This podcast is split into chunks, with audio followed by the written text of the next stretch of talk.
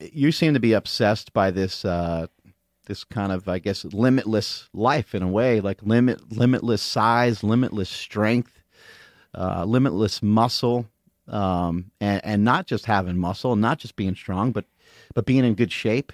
Like, that's important to you. Where did this obsession start?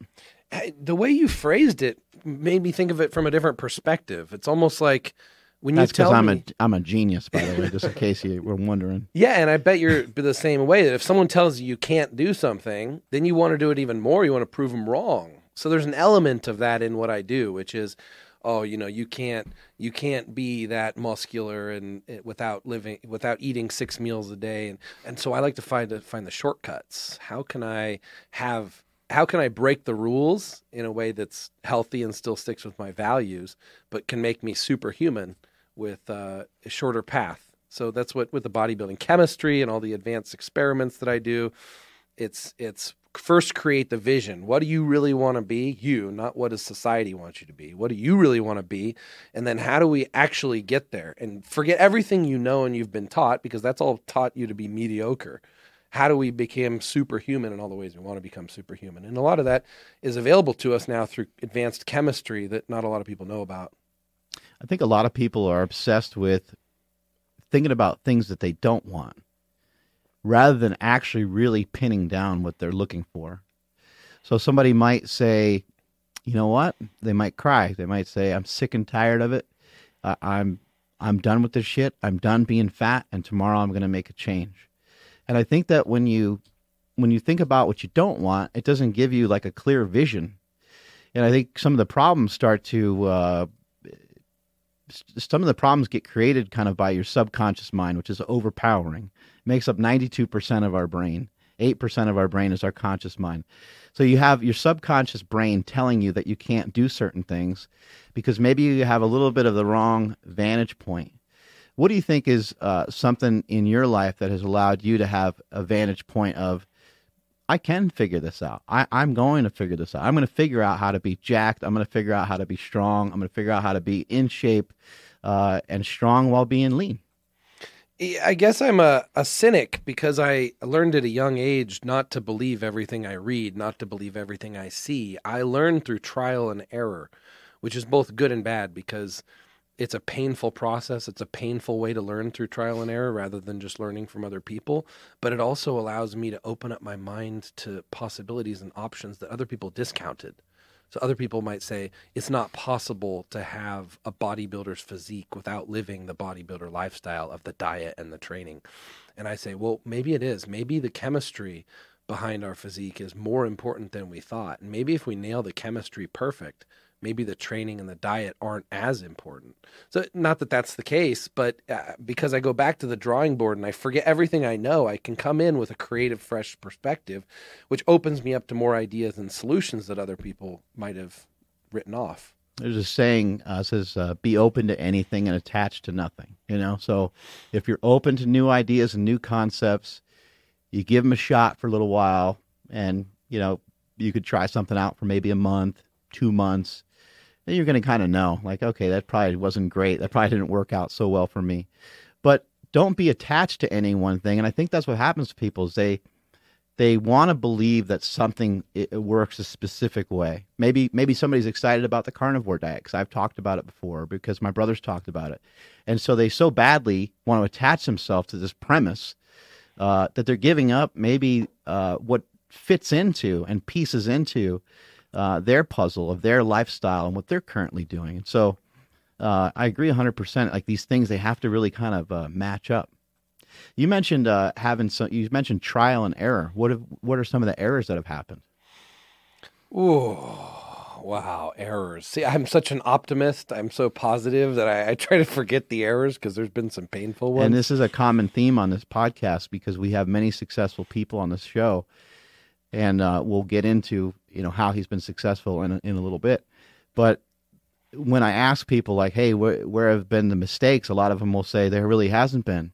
And that's because when you get ahead in life, you rewrite your story, your vantage point of of yesteryear is way different. Like, there may have been times where you felt like a bum. There may have been times where you felt inadequate. There may have been times you didn't feel smart enough, strong enough, fast enough, lean enough, or whatever.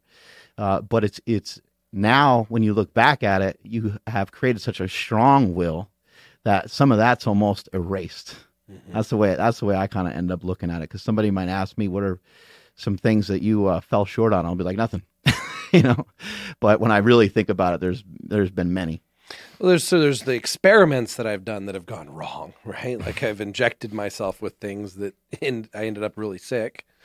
And then there's also the life choices that I made, really a lot of really bad decisions. Relationships is one I've really struggled with but because I struggled, then I had such a better outcome. Like, I had to go through that struggle because that's how I learn. On the other hand, I think sometimes, what if I could go back in time and tell myself that polygamy was the type of relationship for me at a young age, and so I wouldn't have gotten locked down with some of the terrible relationships that I had. I would have prevented that trauma. But then would I really have appreciated it in the end? I think I had to go through all that pain. And the same thing with the experiments. I had to go through a lot of bad experiments to see what doesn't work in order to find that what does work. And some of it's for myself, because then I figure out more about what me and what works for me. And a lot of it's also for society, to pass down this information to my children and the public on podcasts like this of what I've learned. So I had to be the one to suffer through the experiments and the trial and error. But now I'm to a point where I can share that information to other people, save them the pain, hopefully. And then that's what's rewarding to me. Tony Huge is injecting himself with foreign chemicals for our sins, basically. So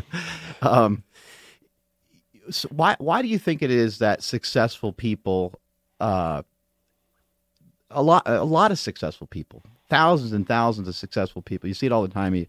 You look at the headlines of some of these entertainment shows.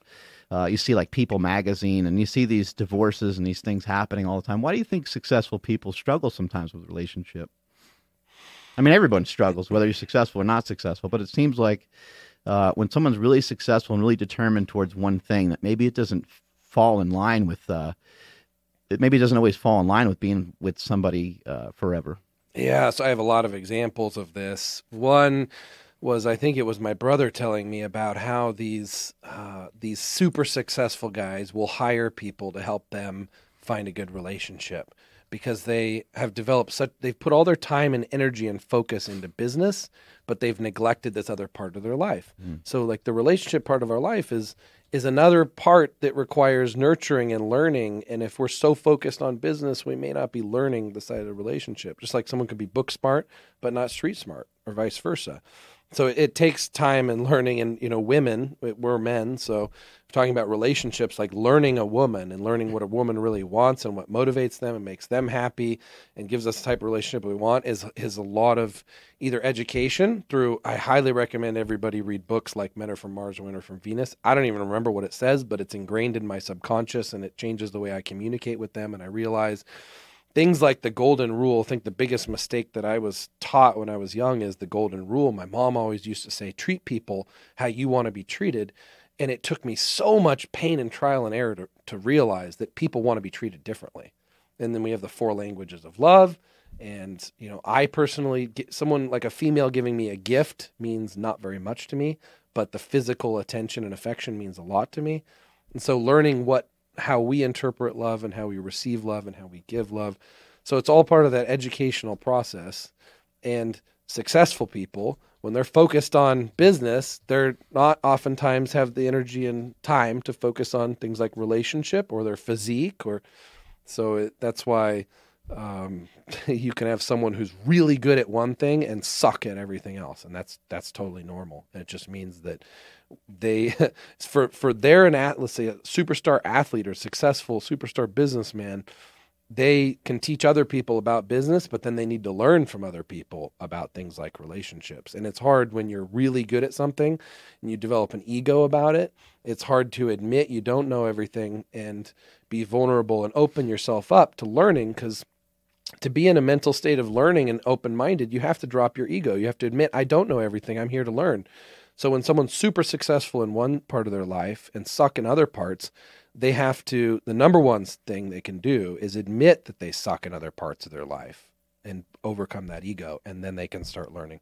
Yeah. And imagine like you have a business and, you know, you're at work and somebody shares these reports with you and you just found out you did $100 million worth of business and everyone's pumped and, everyone has these certain feelings and everyone has this certain, they're kind of putting you up on a pedestal. Like you're their leader, you're their boss. And everyone's all excited.